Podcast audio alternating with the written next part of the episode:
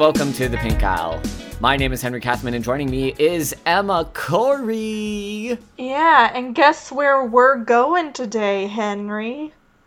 Well, we're gonna make like Ma- Madonna because everybody's going to Hollywood. Hollywood, a place where only good things happen to people. A place where there are absolutely no predatory people in positions of power at all. Yeah. Anywho, today we're going to be watching the Miramax produced My Scene Goes Hollywood.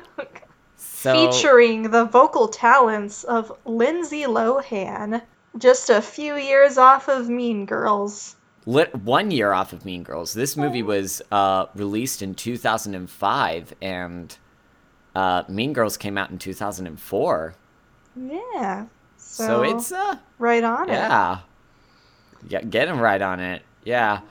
Oh boy, oh boy, indeed. So last, it's been a while. Uh, the last time we tackled one of the My Scene movies was like the My Scene and Jamaica movies, and something that we noted is that these movies are very much continuations over the very short episodic stuff that goes on in the My Scene web series, but I don't know. To date, uh, we still haven't really spent a lot of time watching any of the My Scene stuff, but Sometimes it's best just to go in blind, you know? Make up your own backstories for the characters.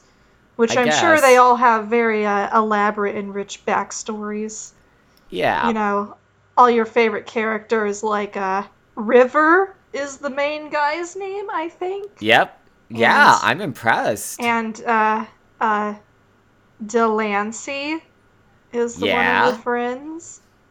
Do you remember what her gimmick was? She she had like she had like those like early two thousands or slash nineties hair streaks. Yeah, that she did. Yeah, she yeah, kind of right, had I'll a she kind of had a Rachel going on there. So She, oh my god, she did. Oh. so Emma, I'm looking through this cast list, and I gotta tell you, um, I might wait to tell you some of the people that show up in this movie because I think that's gonna be the. I can't wait to see what celebrities were topical in two thousand five. Oh, I, I'll t- I'll tell you, there are some celebrities that are topical then and now oh, that are gonna be in this. So look forward to that. But uh, most of the cast is going to be returning from their previous stints uh, with the last My Scene movie. We still got Kelly Sheridan as Barbie, uh, Kathleen V- Barr voicing Madison. Maybe this, hopefully, this time we won't have a stupid thing where uh, Barbie thinks Madison's stealing Delancey again. Uh, you Don't still you got. mean River? Sorry, River, yeah. Oh, man, that would be a different movie. I'd rather see Uh. that movie, but alas, this is two thousand five. Yeah. So far, yeah, a lot of like the same voice cast from the last time. Uh, a lot of like those kind of staples in terms of these movies. So that's that's gonna be interesting. Uh, but I don't know. I'm gonna be very excited to see what they do with this. I think mostly because when comparing the My Scene movies to the Bratz movies that we've seen so far, Emma, correct me if I'm wrong, but I feel like we both pretty thoroughly enjoyed the My Scene movies a lot more than Bratz. At least from a genuine enjoyment standpoint. Uh, I don't know. I think you were definitely a lot more enthusiastic about the My Scene movie than I was. Uh, Yeah. I honestly, I kind of like the Bratz movies are almost kind of like get into so bad it's good type territory where I feel like the My Scene movie that we yeah. saw was just kind of boring to me at least. Actually, that's a very good.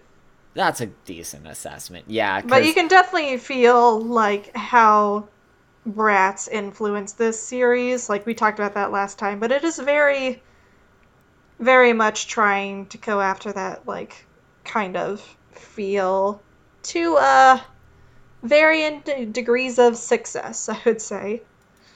Yep, that seems like a fair assessment. And then, uh, honestly, like a lot of this crew is basically the same as last time. We still got Eric Fogel as the director.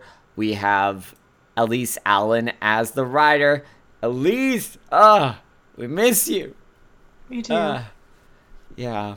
And uh so the thing about the My Scene Goes Hollywood movie is that like a really big gimmick to it is that uh, because it's a Hollywood movie, they include real life celebrities, particularly Lindsay Lohan. And as a special tie in to this movie, they made a special Lindsay Lohan doll. To date, the Lindsay Lohan doll, it, it's become somewhat of a collector's item. Like when you look up the My Scene uh, Lindsay Lohan doll, like one that is in the original box goes for like 124 bucks on eBay, whereas the doll by itself will go for like 50 to 26 dollars, which for a used Barbie doll, that's pretty impressive. Then again, I'm not exactly a gigantic expert on the used doll sales market, but it's uh I don't know, it's interesting. Uh, truth be told, listener, I can't help but feel a little bit conflicted about Lindsay Lohan's presence because after this movie came out, this was when she was starting to have like kind of a downturn in her career where she starts to struggle with addiction and having to like uh, doing less prestigious roles. in your career honestly hasn't really recovered much since then. Like most people say that she peaked at Mean Girls, which Mean Girls is good, but I don't know. Emma, do you have any feelings or anything about Lindsay Lohan? Yeah, I mean, I definitely like because when like Mean Girls and all this stuff was at its height of popularity, like 2005, I was like a kindergartner, so I was definitely Yeah. too young to really be knowledgeable about like what was going on in pop culture at the time. At That's least uh, fair. in the realm of like teen movies or whatever.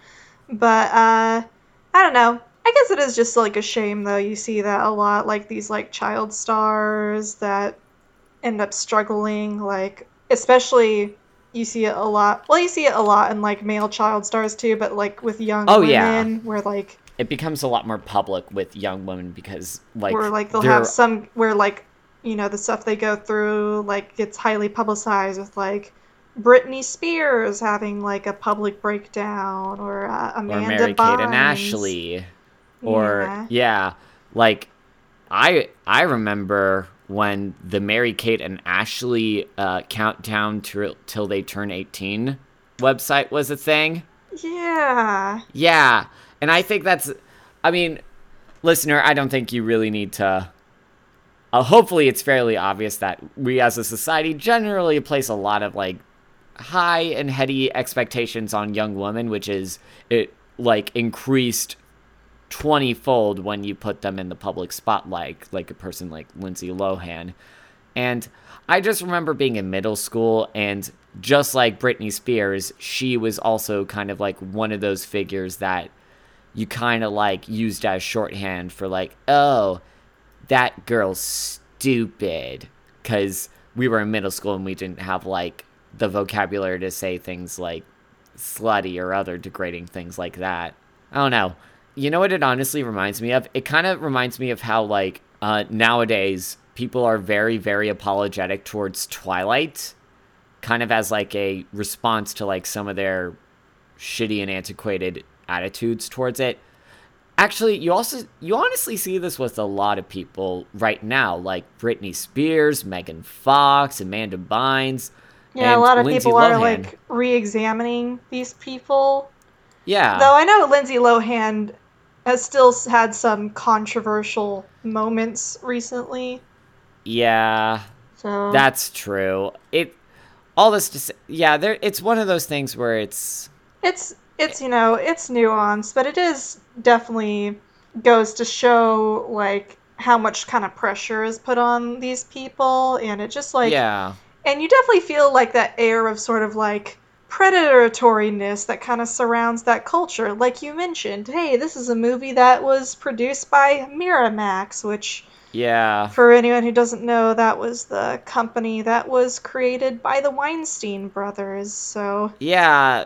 Yeah, so it's I think nowadays so much of these like negative bits of press and this negative attention towards these women, from my vantage point, it often seems like it was kind of done in order to like obfuscate like the kind of predatory men that were influential towards that sort of stuff. Yeah, it'd be weird because, like, with the case of Megan Fox, they would be presented by the male directors or male writers in these movies in a certain way and instead of like people getting mad at like the people that are doing like the objectification or the sexualization they get mad at the actress instead Yeah. you know It's interesting. Obviously, this movie is not going to really talk about it that much, obviously, but uh i assume this will have the plot where they go to hollywood and like barbie or someone else gets like too engrossed in the fame and she starts changing herself and she loses sight of what's important and she has to learn that hollywood is a shallow town and she should stick with her friends or something like that interesting. but at the same time it'll still kind of like you kind of push up celebrity culture or like hollywood culture oh yeah. I mean, they something to got to sell those for. accessories. Got to show off that glam. see So- girls if you buy our product you can be like lindsay lohan too. well then, I guess it there's only one thing to do now. It's time to get into that cab and head off to Hollywood. Hopefully this time we won't have to deal with uh, Michael Eisner doing some crappy stuff Oh, because it's 2005 and he's up to his bullshit at that point. oh no don't say that too loud you'll uh, summon uh, Defunctland kevin perjurer Hey Barbie, what's your scene? My obsession, my prized possession, my vibe, my tribe, my scene. 11 and a half inch dolls, each sold separately. Welcome back, everyone, to this very, Hey. very special episode of The Pink Aisle. As we we Yeah. discuss My Scene Goes to Hollywood, a movie where no one ever actually goes to Hollywood. By the way, No. it's so false advertising there, but uh, Yeah, it's it's very emblematic of how much they actually understand the filmmaking process and the actual process of making movies in Hollywood. But uh, yeah, this movie, uh, this movie is a real trip. this movie gave me a stroke. Yeah, it's it it is. I I I went. This has probably been amongst one of the hardest movies to watch for this podcast for me, and that's mostly just because of my ingrained douchey film bro self that I try like listener I, I realize that as a dude on the internet who talks about movies, that that instinct to be the douchey film bro, it's in me, and I try to like beat that thing down with a hammer as best I can. But ooh, boy, by gubbity, this this movie, this movie, This movie This is movie- Uh, is at times uh, supremely uncomfortable for a multitude of Yep. reasons, which we shall get into as we. we shall get to, and uh, we're gonna try our best to like bury the lead on this plot twist of a thing as much as we can, just so that you guys can experience the tonal whiplash that uh, we experienced when stuff shows up in the movie.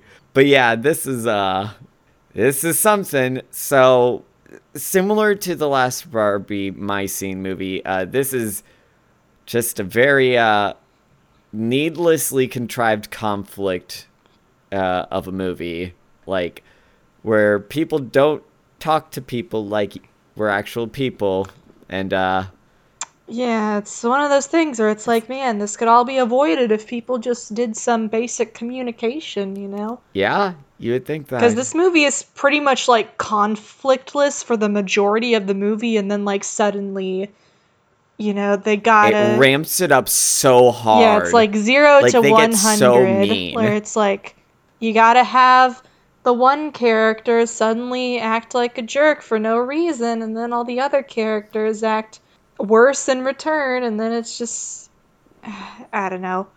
I hate that plot. It's so it's so I do. So let's just uh let's just go through this thing beat for beat. I want to I want to try and I don't want to something I want to do better about is not like stopping every two sentences in the plot summary just to give my own hot takes. I need to give you guys the the, the juicy stuff, the stuff you need. Uh huh. So, Barbie and uh, the girls they're walking down New York, and we get the first of many 3D pans around these no, the characters. director was really listener, he was really going for that uh that cinematography They- in this My Scene film. You know, there are scenes where the camera is kind of rotating for no reason. You know, they, yeah, they go hard on this Barbie My Scene movie. I mean, the thing that they realized is that, like, oh, we have CGI backgrounds. That means, like, we can pan the background without having to, like, do things. And all we have to do is, like, pan around these characters. And we're animating them anyway, so we might as well do that. And it's like, and you, you see it happen once, and you think, oh, oh, that's neat. But they they do it so many times that it loses its effects. It's almost akin to that cinematic classic After Earth. As uh, I believe Roger Ebert said, the director knows that sometimes film directors tilt the camera to a Dutch angle, but they do not understand why. And just like that, they don't understand why they have the camera completely rotate around the character. I think he was talking Now- about uh, Battlefield Earth, not After Earth. Ba- Two, two, Sorry, two yes. bad sci-fi movies. Uh, I'd say easy two bad sci-fi movies. Very bad in different ways. Interesting. God, that's a double feature. Oh Oof. god. Just all bad movies that have the word Earth in them. Oh boy.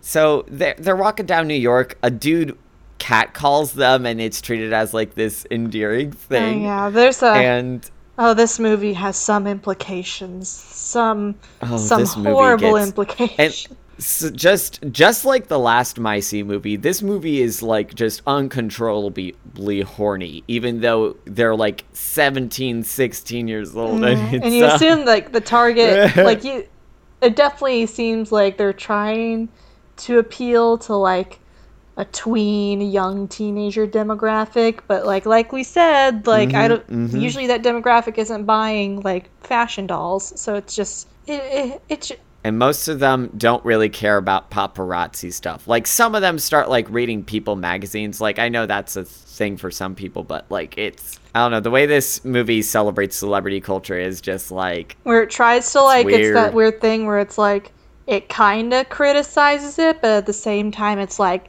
isn't working in hollywood fun yeah.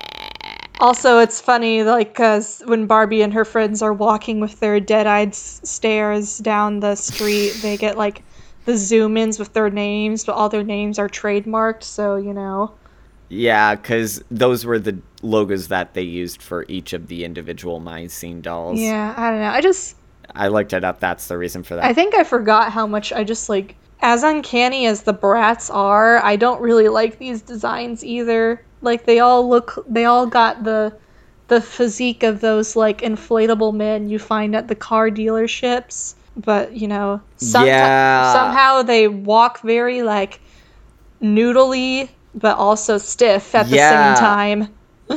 it's it it is there is an uncanniness to it. Like I I know it's one of those things where like when they're like stationary and like still cuz they're they seem to be most explicitly bla- based off of like that sort of style that you see in like fashion magazines that like fashion designers use where they have like the very long necks and those types of things. But when you animate that unless it's a very stylized environment which this movie isn't because they're aiming for like kind of realism with the backgrounds it just creates this very uncanny effect and i What is it with these movies and the weird like polygon like compressed stock image backgrounds? Well, I think the thing is, is that they're trying to save money on backgrounds because, like, background art is like one of those underappreciated elements of animation where, like, it's pretty easy to tell when it doesn't look good, and you you generally need to like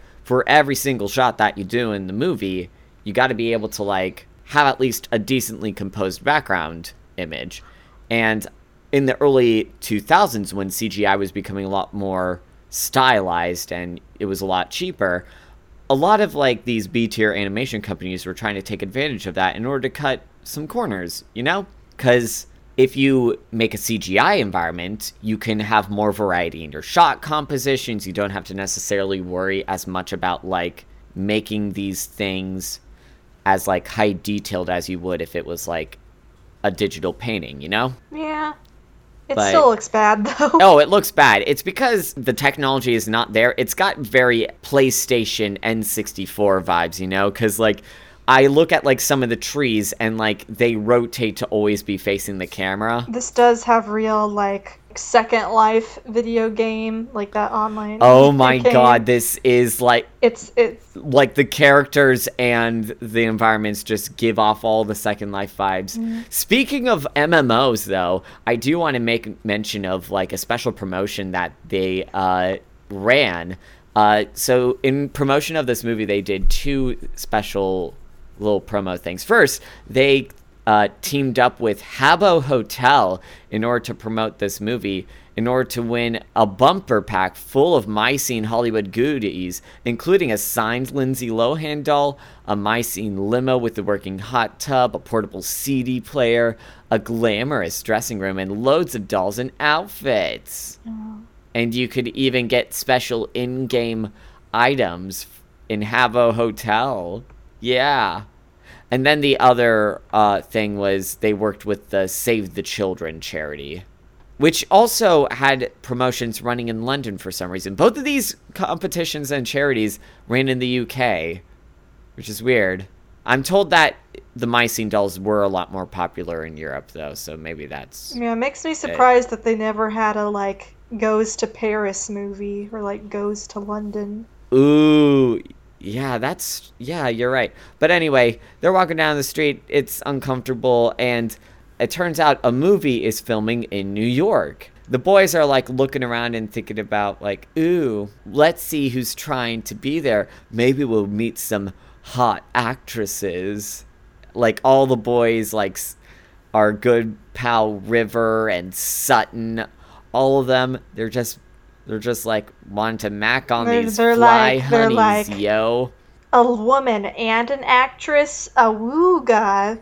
Classy, just real classy. But uh, as they're ordering, like this woman named Audra comes in to order uh, film extras to the set. So Delancey, who honestly, at this point, Delancey seems like kind of a sociopath. Yeah, she's kind of weirdly aggressive at times for no reason. not just aggressive, but just like the most petty out of all of the characters. And as a result, just honestly, of the girl characters, the one that seems the most uncomfortable to be around. Oh yeah. I mean, I feel Yeah. like the my scene girls in general were just kind of Needlessly mean. yeah, just kind of unlikable in this movie. Like Yeah, like I at least thought they were kind of like likable at in the Jamaica one cuz that one seemed more understandable, but in this one they just seem like really petty. Like they're almost like they give off like reality TV star vibes with this. yeah, just like really just sort of you know if like you knew them in real life, you'd get really annoyed with them really quickly. They just seem like they keep on bringing up this drama, and it's just like, Delancey, can we please just like drink our tea and like talk like actual humans for like a minute? It's ooh. Yeah. But anyway, Delancey has the bright idea to lie about being extras so they can sneak on set in order to infiltrate and be a part of this movie. And we gotta understand, at no point in this movie is it ever revealed that, like, they were never actually hired to work on this movie. Like, they just lied their way in. They in. face no consequences. And, you know, like, there's just, there's gotta be a scene, there has to be a moment later on where, like, they're like, how are we gonna pay these people? And then they're like, oh, wait, they were never signed on to be in this movie in the first place. like this is definitely fraud, right? Yeah, I don't know. I feel like there would be like some kind of like punishment for Legal this. recourse yeah, for this. But, but yeah. you know, it's fine. Like it's totally cool, girls. Just like sneak into a workplace where, as an underage And, like- person, where people don't know who you are, and just be That, in the yes, movie. that's also important because they're because they're like 16 or 17 years old, depending on the doll, and yeah, they're minors. There are specific child actor laws. Like where's the SAG representative here? Like, what is. Yeah, if this is a trying to give an accurate portrayal of Miramax's uh, movie making process, they seem like they're very irresponsible with the way their business is conducted. Emma, Emma, you're telling me that Miramax, like the many time Oscar winners, is not a reputable source of a f- good filmmaking environment? Hell, especially Well, when it comes to young women. You know, it's. uh, Huh. I'm sure there's nothing in this movie that will further demonstrate any Oh, of no, this. absolutely not. Totally nothing sketchy in this movie whatsoever. So they arrive on set and they make improvised costumes. And listener, like this was only like 10 minutes into the movie and this is already where like a fuse blew in my head because so they're filming in New York before they like they're spending 2 weeks in New York to film more scenes in LA. And this first scene takes place in a gym and it's just like why are you filming this it, like if you are if your film is based in LA and you're doing your filming in LA, the only reason why you would fly to New York to do location shooting is if you specifically had some specific New York lo- locations that you could not cheese on a soundstage. Like they film in Central Park, but all the other scenes are things. Well, actually, they film in. I gotta assume that's like. What's the name of the New York uh, museum? Uh, There's like that one really famous history museum by Central Park. I think that's where they the film. Museum of Natural History. yes, thank you. you know, yeah, from but acclaimed film series Night at the Museum with Tiny Yeah, Owen Wilson exactly. Cowboy. that's that cinematic masterpiece. It truly is the greatest trilogy of our time. They're filming at this gym, and the whole thing is that this is a movie about a spy starring Lindsay Lohan. Lindsay Lohan, who just sounds utterly thrilled every time she has to deliver a line in this movie. Yeah, I cannot I cannot imagine that this was a very particularly fun time for her. Like I imagine like given the number of lines that she has, she actually does have a considerable amount of lines, so I'm assuming Yeah, she's like, like, I was before we started this movie, I was thinking that she was just like a cameo, but she's like a prominent character in this movie. Oh yeah, and she has like plenty of lines, but all throughout it like it's pretty clear She just she sounds so bored. Like, It sounds so yeah, she sounds so bored. Honestly, you, you know what this most reminds me of? That other Harvey Weinstein produced animated classic oh, Doogal oh no! Oh god! featuring a screenplay by Butch Hartman. Oh god! Every everyone's favorite people all in one. Yeah, cuz like that was another movie that had Miramax's fingerprints all over it and the actors are just so bored in that. Yeah, that was the one. I remember like watching that like on the TV as a kid and being like, "Why is this movie so strange?" And then it's like, Same. and then it's like, oh yeah, because they literally just like got a bunch of American actors to essentially like do a Like, dub, oh, do improv. an improv dub over like the original. It's like they made an abridged series version only of this not British funny movie. at all. So most abridged series is oh, yeah, I know. Actually that's that's a bit unfair to the people making those abridged series You know, nowadays. you bringing out the hot takes, Henry. I guess. Yeah, I don't know. A lot of them just don't age well nowadays. A couple of them are pretty good, but like yeah. Anywho, we're talking about Lindsay Lohan. Anyway. Anyway, we got Lindsay in this Lindsay movie, Lohan and this movie is very much and newcomer Ryan Ridley. Yeah. So we got Ryan, who's like the stereotypical like young Hollywood douche in this movie. But oh yeah, yeah. He's he. They made a doll for him as well, Oh, God. and it's uh, it's something. Sorry, what were you saying about yeah, Lindsay essentially, Lohan? so this movie really hits you hard with like Lindsay Lohan. You know, she's so cool and down to earth. She's not stuck up like those other Mhm. celebrities. Wouldn't it just be Nope. so fun to be like Lindsay Lohan? Wow, Lindsay Lohan sure leads a great life. Yeah, she's so down to earth. She plays guitar. She loves hanging out with her friends. And she thinks she doesn't need to be someone different. Man. Yeah. Oof. Oofa doofa. Yeah, this is one element of the movie that is like This I, I there's a reason why most people don't talk about this yeah, movie it, nowadays. it has nowadays, aged very poorly. This is a very poorly so aged many movie. respects.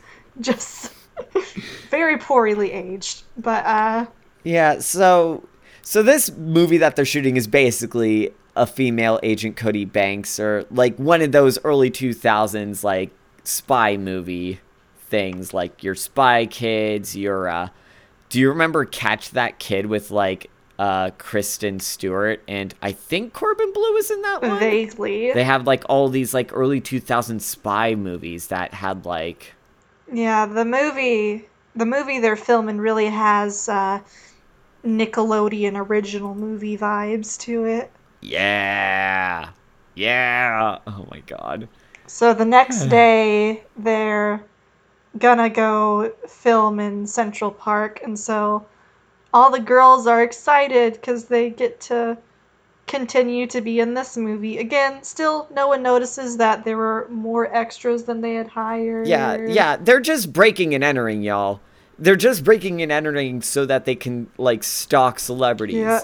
They have security and location directors for this reason. Also, also, so these people are extras, right? Mm-hmm.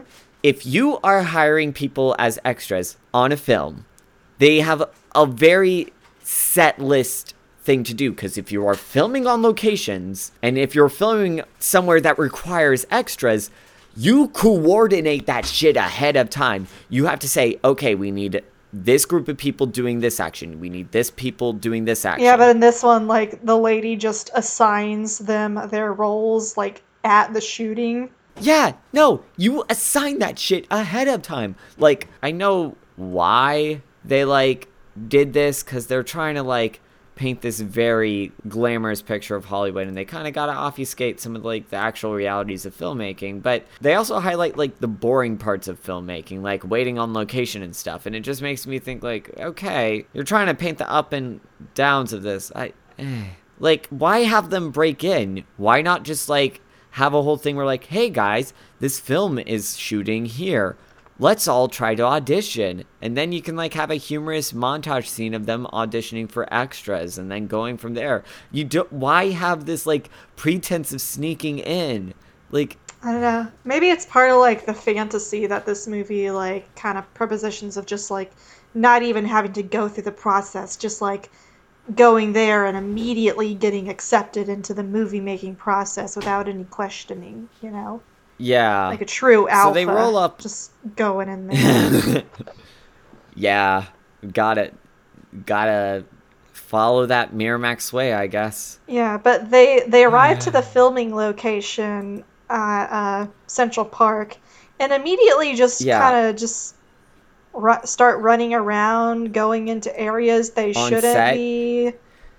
they mess with the cameraman they like mess with the like sound recording people and honestly listener this was the scene that pissed me off the most because like i mean listener i'm sure you as you have listened here there's nothing more annoying than having to deal with background noise and when you're trying to record something. So having these girls just like talk while this poor boom mic guy is trying to like do his job. Like i'm gonna tell you right now like daily rates for those people is already bad enough. These are hardworking professionals. Let them do their job barbie Yeah. Also, there's the fact that despite like filming in different locations, they use the exact same extras. Apparently, yeah like how cheap is this film that you have the same I mean, of- it is a like, Nickelodeon it- original movie, so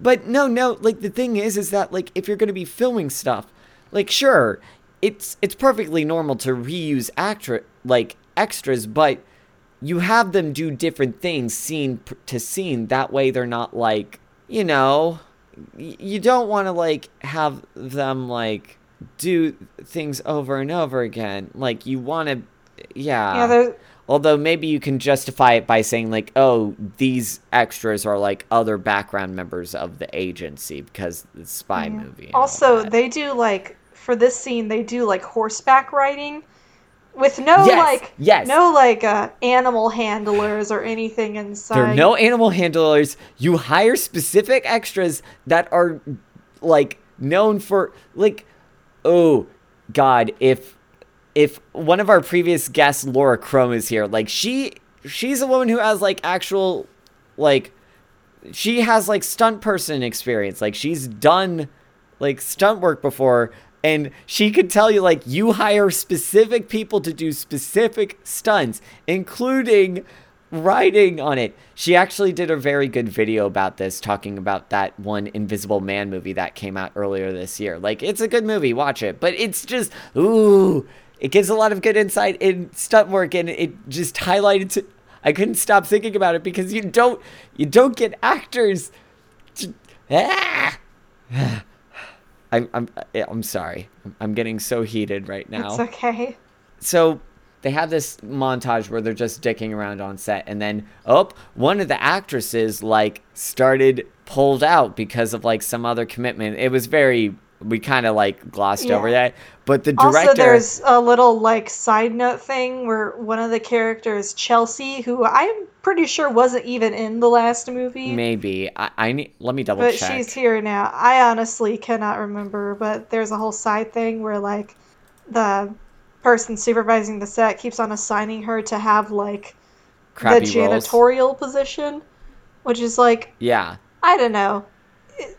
I just feel like this movie does not accurately represent how the extras process works. yeah chelsea was in the last movie Oh. I literally forgot that she was. I feel like the My Scene maybe has like too many girls in i their think so it's very hard to like and they're not really distinct enough. You know. No, no. So what happens is the director hears about this character, this actor pulling out, and she sees Madison like handle the horse. Yeah, And this she- Quentin Tarantino motherfucker looks at this Ugh. looks at this uh this girl through his like little director binoculars. This this teenage Yeah, girl, and she's he's like she's gorgeous.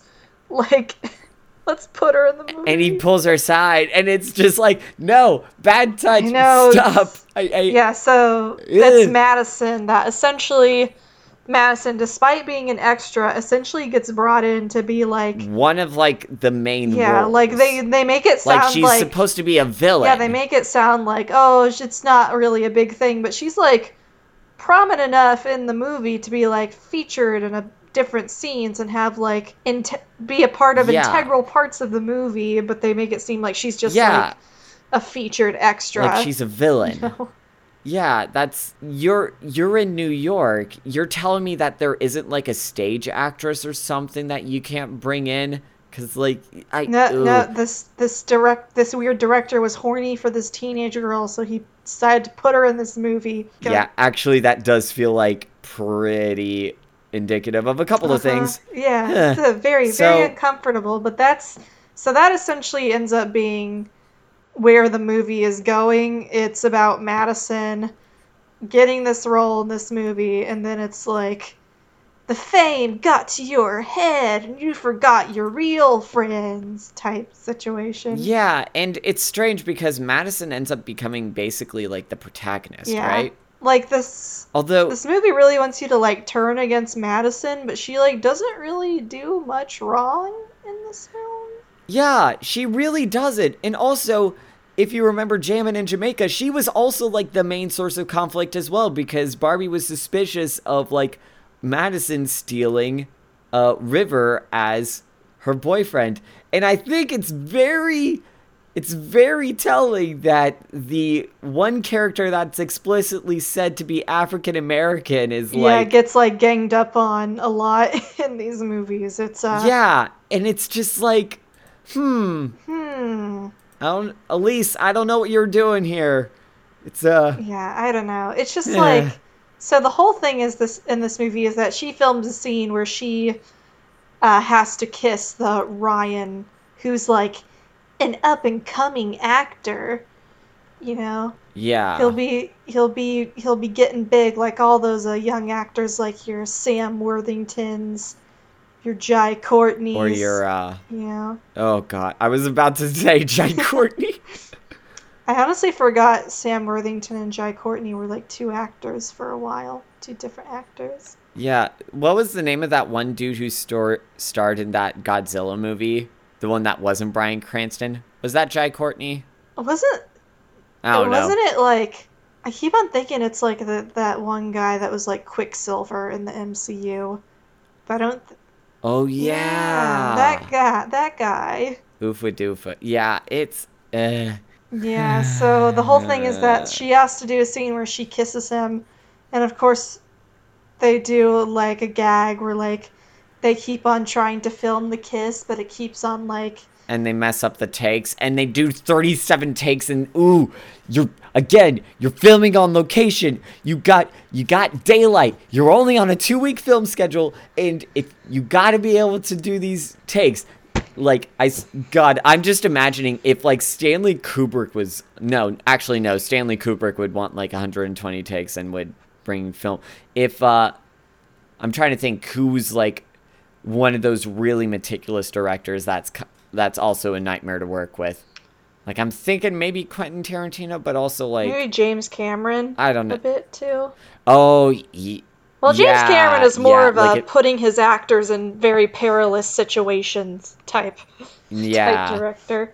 yeah. I, I want to say like a Christopher Nolan type where he's like like he's he's this like it's imagining like a Christopher Nolan, a, a director who like very meticulously plans his shots and like if his actors like mess up stuff, it's just like Christopher Nolan coming through the screen. You must see Tenet in theaters. God, all auteurs are bastards. AAAB. They really are, honestly.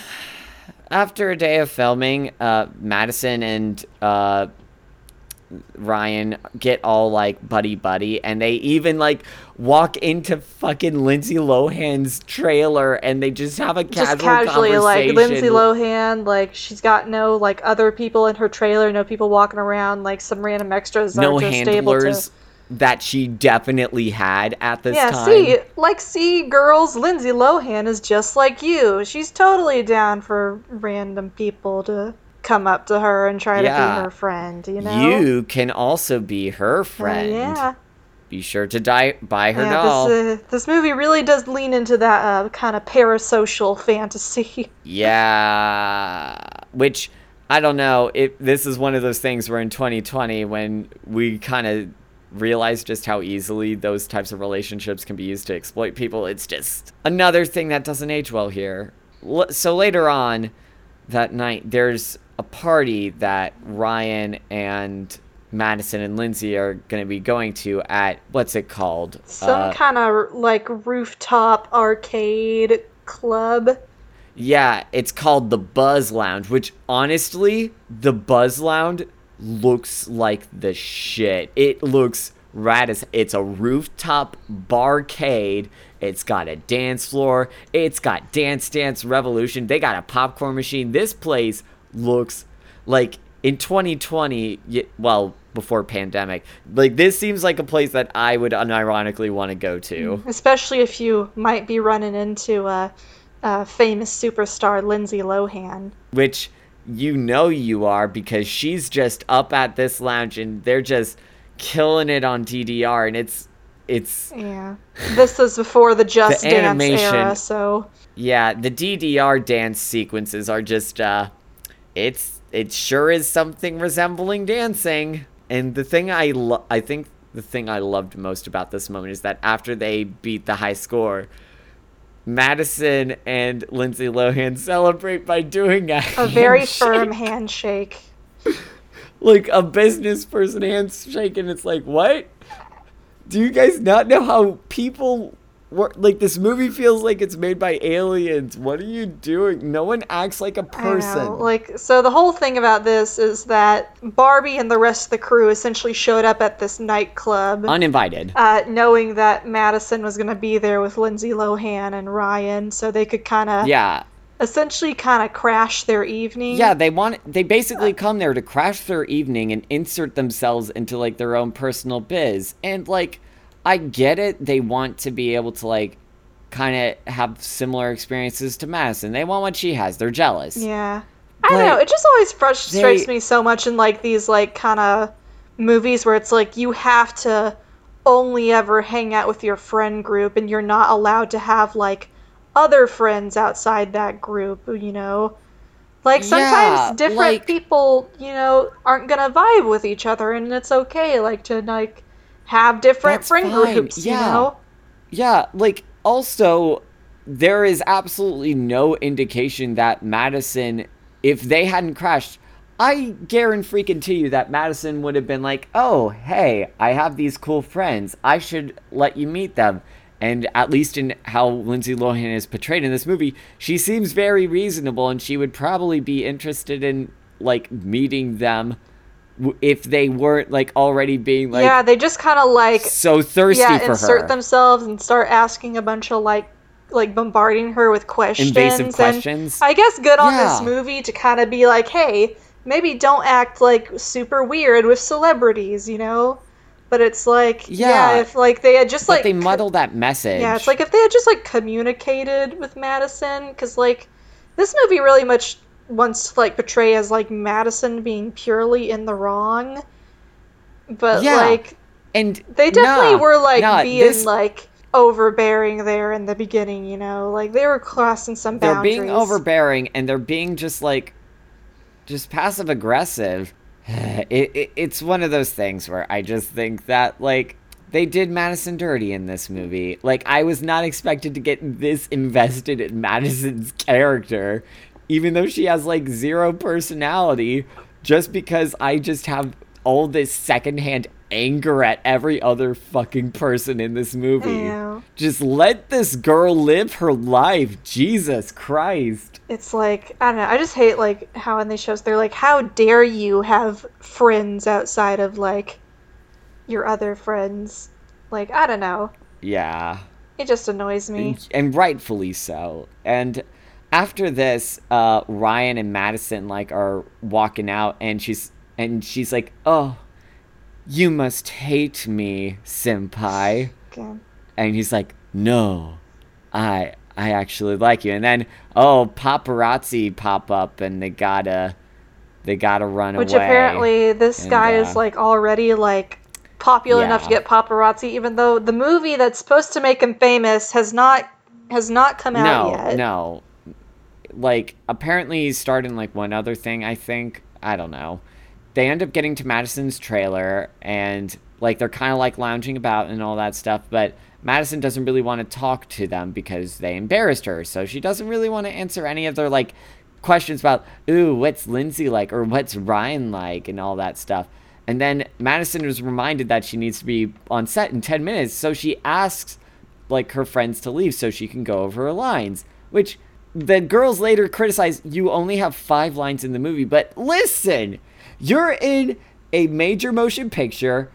You do not want to flub your lines. That is that is a reputation thing. She's doing her job. Especially, uh, it might be good since since she like uh, you know, had so much trouble filming like a simple kissing scene, yeah. and maybe it's good she does some practicing. Yes, let her practice. She doesn't have any formal training. She's understandably nervous and she wants to do well. She wants to make a good impression because this is her job. You guys are at a job. You can't treat this like it's a freaking amusement park. But I mean, like, it's not even their job. They broke No. in. Like, They broke in. What are they gonna do when it's time to pay them? Are they just gonna suddenly realize, like, oh no? Yeah. Oh no, we had these girls like this is a PR nightmare. Like do you know like assu- I'm assuming that this is a Miramax produced film in the fiction of the universe. Like if it came out that like oh, these girls like snuck into the movie, this would be a press nightmare. Do you have any idea how many other girls would follow in their footsteps and try to attempt the same thing? It's going to like they would probably press charges they would issue restraining orders like royalties is another thing. Even if you're an extra in a movie like certain extras get like royalty rights and stuff like anyway. Like i know we get accusations of getting like overthinking these movies but this is like they try to frame this in a very realistic way and it's i don't know why i I'm losing my words. Emma. Film film Twitter. podcast Film, film bro. Twitter would have a ball with this movie is all I'm saying.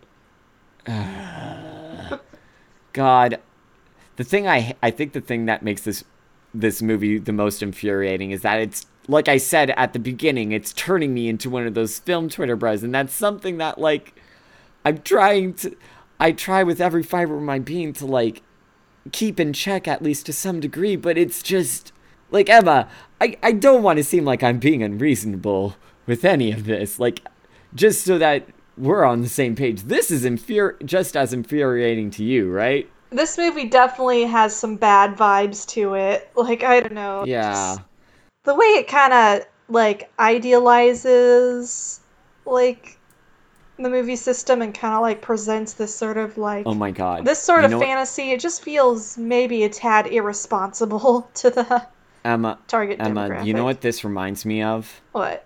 This is exactly like A Star is Born. Oh god. Specifically the 1939 version. I have not So- seen that version. it's it's actually uh, public domain at this point. You can watch it free on YouTube. I recommend it. Uh, but the whole thing with that version of the movie, uh, unlike the Judy uh, Garland version or the Barbara Streisand or the Lady Gaga version, this is like it wasn't a musical. It was like set in the 1930s, and the whole thing is of it is that it was fully in the studio system of Hollywood. So like, th- this was a time when the Hollywood system was like communicating an image, and the whole thing was like this was when the star making system was like in full swing, where it was very common to just be like a dancer at a party or like someone that a producer would see on the street and be like, Hey, Toots, you look like the bee's knees. Why don't you do a screen test and then we'll change your name and we'll put you in all the pictures?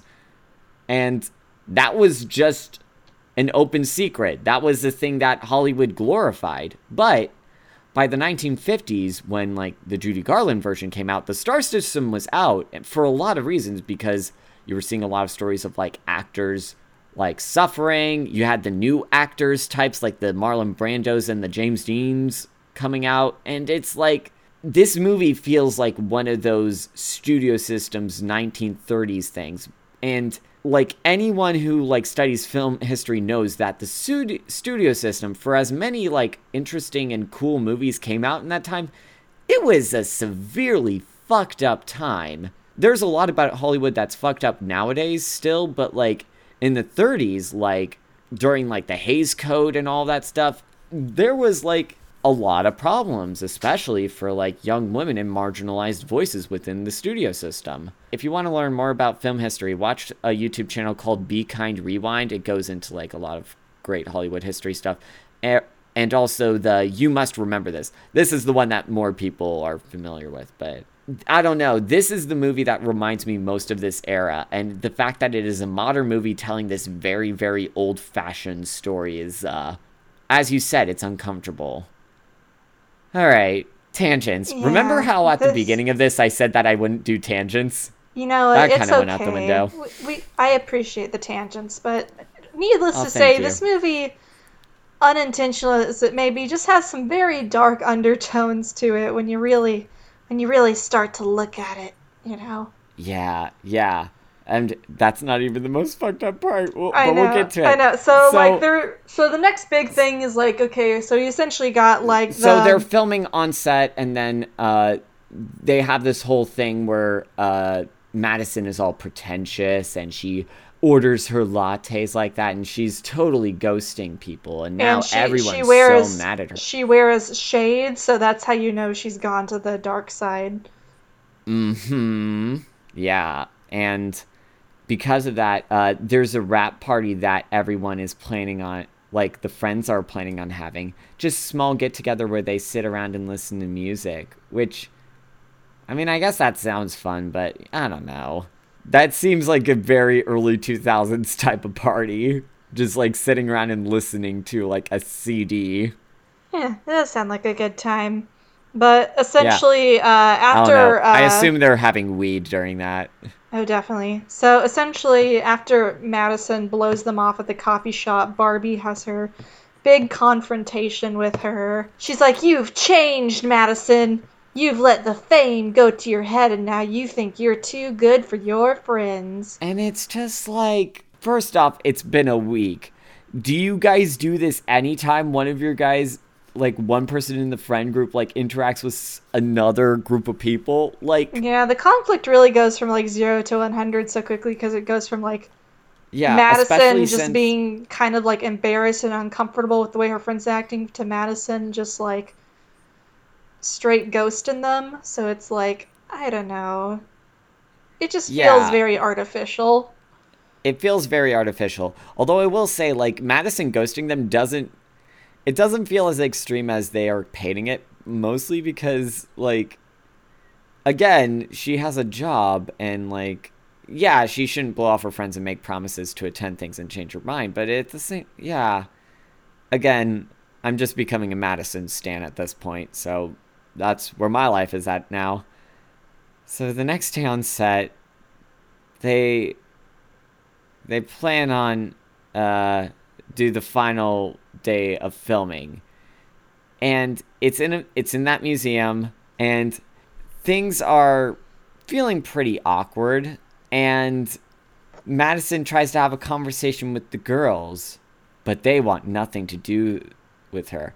So they film the scene where Madison is the villain. It's apparently the final scene in the movie where she is like arrested and like yeah, she's but apparently she's by just Lindsay a Lohan. minor character in this movie. She's just a minor character. Like, even though, like, Ryan has this whole thing is like, I never should have loved you type of things. And it's just like, this movie, I don't, yeah. And so we're in the museum. Do you want to tell and, this next uh, part oh, of what oh, happens let after me- the filming oh, the let me go. Okay, so Yes. So um, uh, we we mentioned this movie having some very dark undertones to it, albeit unintentional. Well, so Yep. so at the beginning, so the movie wraps up, and we see the director, and uh, standing next to him is a Well, well, before you say who it is, let me describe this guy.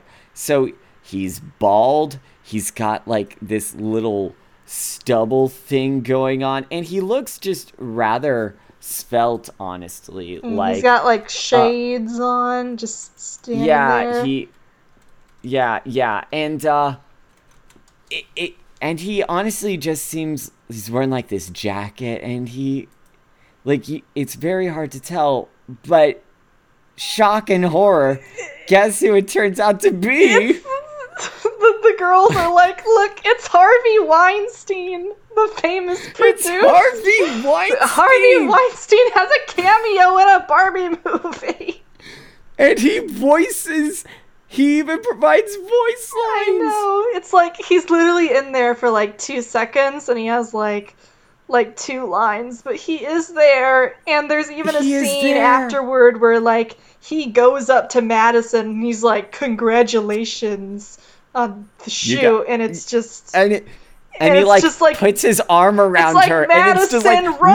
no, bad, Madison run, run! bad- no, just uh, uh, uh, and and it's and it's weird because uh, in Reese, I don't know. I need to double check what, because I know Lindsay Lohan did do some stuff with like Harvey Weinstein because like Miramax is owned by Disney. Lindsay Lohan did stuff with Disney, and it's like like I need to. I'm gonna do a little bit of quick research to see like what. Yeah. but I'm gonna I'm gonna let y'all know I like lost my shit when this happened. oh. like Oh I yeah. just the the pure dread upon seeing a Harvey Weinstein cameo in this movie was just uh it was a sight to behold for sure. Oh, oh God, Emma. Oh, I'm suddenly feeling less uh compassionate towards uh Lindsay Lohan because uh ugh. in 2007 in a now deleted Instagram post, she said, "I feel very bad for Harvey Weinstein right now." Quote, I don't think it's right what's going on. I think Georgina needs to take a stand and be there for her husband. He's never harmed me or did anything to me. We've done several movies together, and I think everyone needs to stop. I think it's wrong, so stand up. Oh no. Well, I guess Lindsay, you'll always have this movie to remember him by. and Scary Movie 5. Oh. That was a Harvey Weinstein produced thing that she was in. Oh god. Like And Bobby. it just I don't know it what just is. makes the whole movie just feel so uncomfortable from like this young this teenage girl getting put in this movie by this creepy director and that said movie to have been produced by Harvey Weinstein. It just Yep. it's like good thing Madison got herself out of there, hopefully. It's just you know, that's just the thing like I don't even know how to like rank this movie as to other Barbie movies cuz like when you got like a Harvey Weinstein presence, it just sort of just paints the movie in such a light. It just it just un inadvert it just inexorably taints this thing. Uh yeah, taint. Or ah ah ah I God. So yeah, at this point, uh Ryan it's, it's because it's the final day of filming, Ryan is talking about how like, oh, well, I'll see you in L.A. And Madison says, "Oh, maybe we can hang out." And she's, and he says, "Oh, you didn't think you were gonna be you were my girlfriend," and yeah, apparently he says that he was mostly doing it for publicity stuff. Wow, I can't believe the boyfriend character that tore the friend group apart is a bad guy in this Barbie movie. Who would have thought it? Yeah. So so so so there's that. And then Madison runs off crying. And Lindsay, having overheard the whole thing, like talks to the group being like, "Hey, you should talk with her because she told me that you guys were close."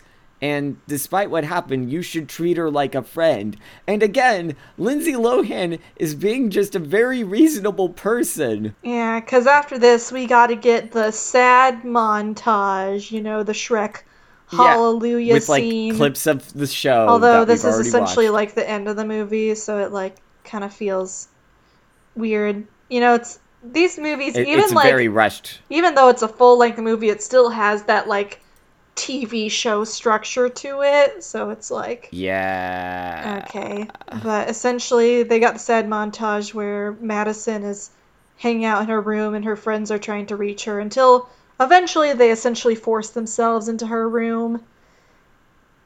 And then she is essentially forced to apologize, but they never admit any fault of their own. It was all Madison's fault, apparently, according to this movie, so they have their makeup scene. Yeah. Yeah, that's.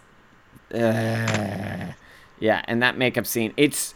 And even during the makeup scene, Delancey still has the fucking audacity to, like, still be passive aggressive about it and be like, yeah, they're just really like really mean to her. Like, Yeah, it's just like she was just like also you can we cannot put this all on Madison's things. She was swept up by the Hollywood system, clearly being taken advantage know of by like been some of these like film she's things. She's been surrounded by these really sleazy men. You know. yeah. You gotta have some more Yeah. sympathy for yeah. her, guys. Come on, guys. Solidarity. Jesus Christ. So Madison admits like, "Oh, it was my fault. I was wrong the whole time." And afterwards, they say that they're to go to a party. And then inexplicably, we get this weird black card that flashes on the screen. I believe it's supposed to say 6 months later because the official summary says this happened 6 months later, but But at least in the version we saw, there was just no text. It was very It was- strange. Yeah, it was very weird. So six months later, they have a spa day, and the girls and boys get all dressed up, and we have this montage of them getting dressed up, and then the boys are waiting. And then they get into a limo to the movie premiere of Spy Society, where they walk down the red carpet with Lindsay. Yeah, Lindsay shows up because apparently these and she's extras like, get Madison, to like it's so good to see you. go And down the like, red carpet, and then of course like the evil boy Ryan shows up and gets blown off by Lindsay and the girls, and then the movie is over very unceremoniously. So that was pretty much my scene goes to Hollywood. It a movie that baffles at every turn, that is deeply uncomfortable to watch, and This movie and was instills a deep sense of dread punches. upon viewing it. like like even without the taint of Harvey Weinstein in it and like just knowing what happened to Lindsay Lohan it just like this movie was just like it just like is an onslaught of all of these uncomfortable things and it just Yeah, for anyone with any knowledge about actors or the movie industry, it's a dark ride. this movie will give any filmmaking student uh, like an aneurysm. Like i i'm love to imagine like both our previous guests sarah zedek and laura crone they've worked on like film sets before so they would also have this knowledge and i imagine both of them i i i can't imagine how they would react to like any of this. Uh, this honestly might be like the darkest Barbie movie we've ever seen, even though it's like unintentional. It just it, it's just that's I that's mean, our that's our that's- clickbait headline, you know. Yeah, well, I'll be sure to include that in the description, but uh, this this thing just like drained me as well. I know. I don't know, Emma. Are there any other final thoughts? I, f- I honestly, I've I kind of like I feel like I can't even rank. I can't even rate this one. I give it yeah, a. I I honest this movie doesn't really deserve much of a ranking from me either. Like it just is. And the worst thing is is that like I mean, I don't know. It's Quality-wise, not it's that not- great, but you got at the end of the day, this is a movie where it's like, hey, young women, wouldn't it be cool to work in Hollywood with Lindsay Lohan and Harvey Weinstein? So for that reason alone, this movie belongs in the trash. Yeah. so you know what I'm gonna tell you? I think you know who said this best. Uh, a writer named Lacey Worrell of the website DVD Talk, who wrote this in her review. Not all entertainment aimed at children needs to be educational, because let's face it, adults seek escape through entertainment all the time.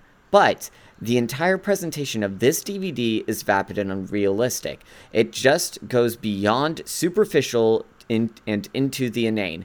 How about a little substance with the style next time? I guess that's about it. Not much else to say. Not much else to say. Yeah. Interest interestingly enough, uh, on the day that we are recording this, Harvey Weinstein has been convicted of a couple of more rape charges and assault charges from the state of California. So, uh, Oh, really? yeah. Yeah. so there's that. Yeah, this episode was kind of a downer, really. It was a little bit of a downer, but you know what? I I can at least say that like the other movies have like done more interesting things and uh I think it's good to see that like the Barbie brand has just done their best to like distance themselves cuz this feels like the exact type of thing that Barbie nowadays is like specifically trying to avoid like the plague. oh, yeah, definitely.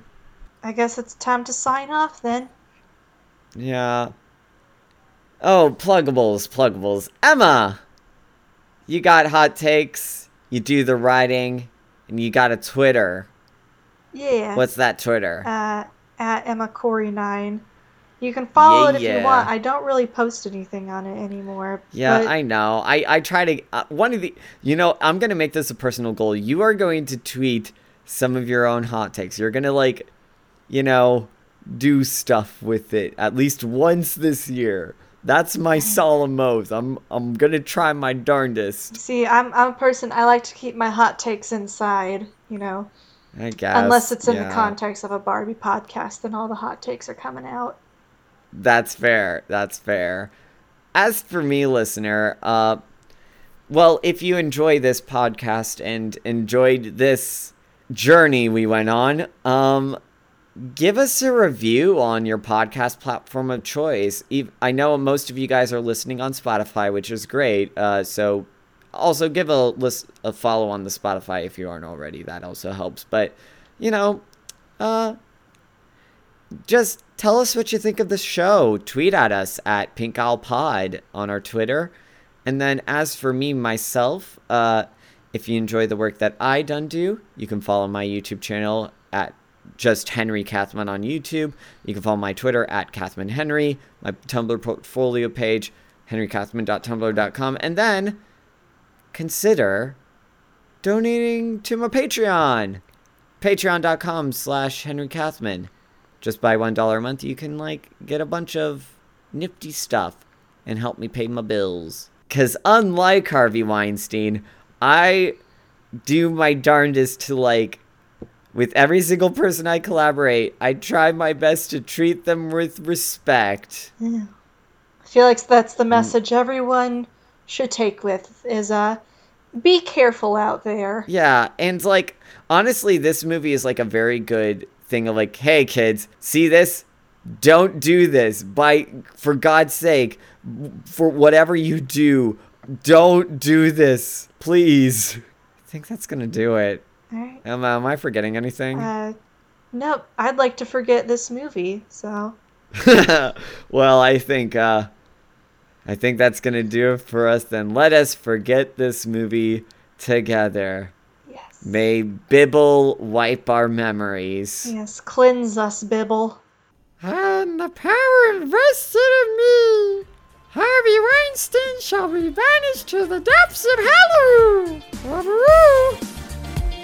Uh, goodbye.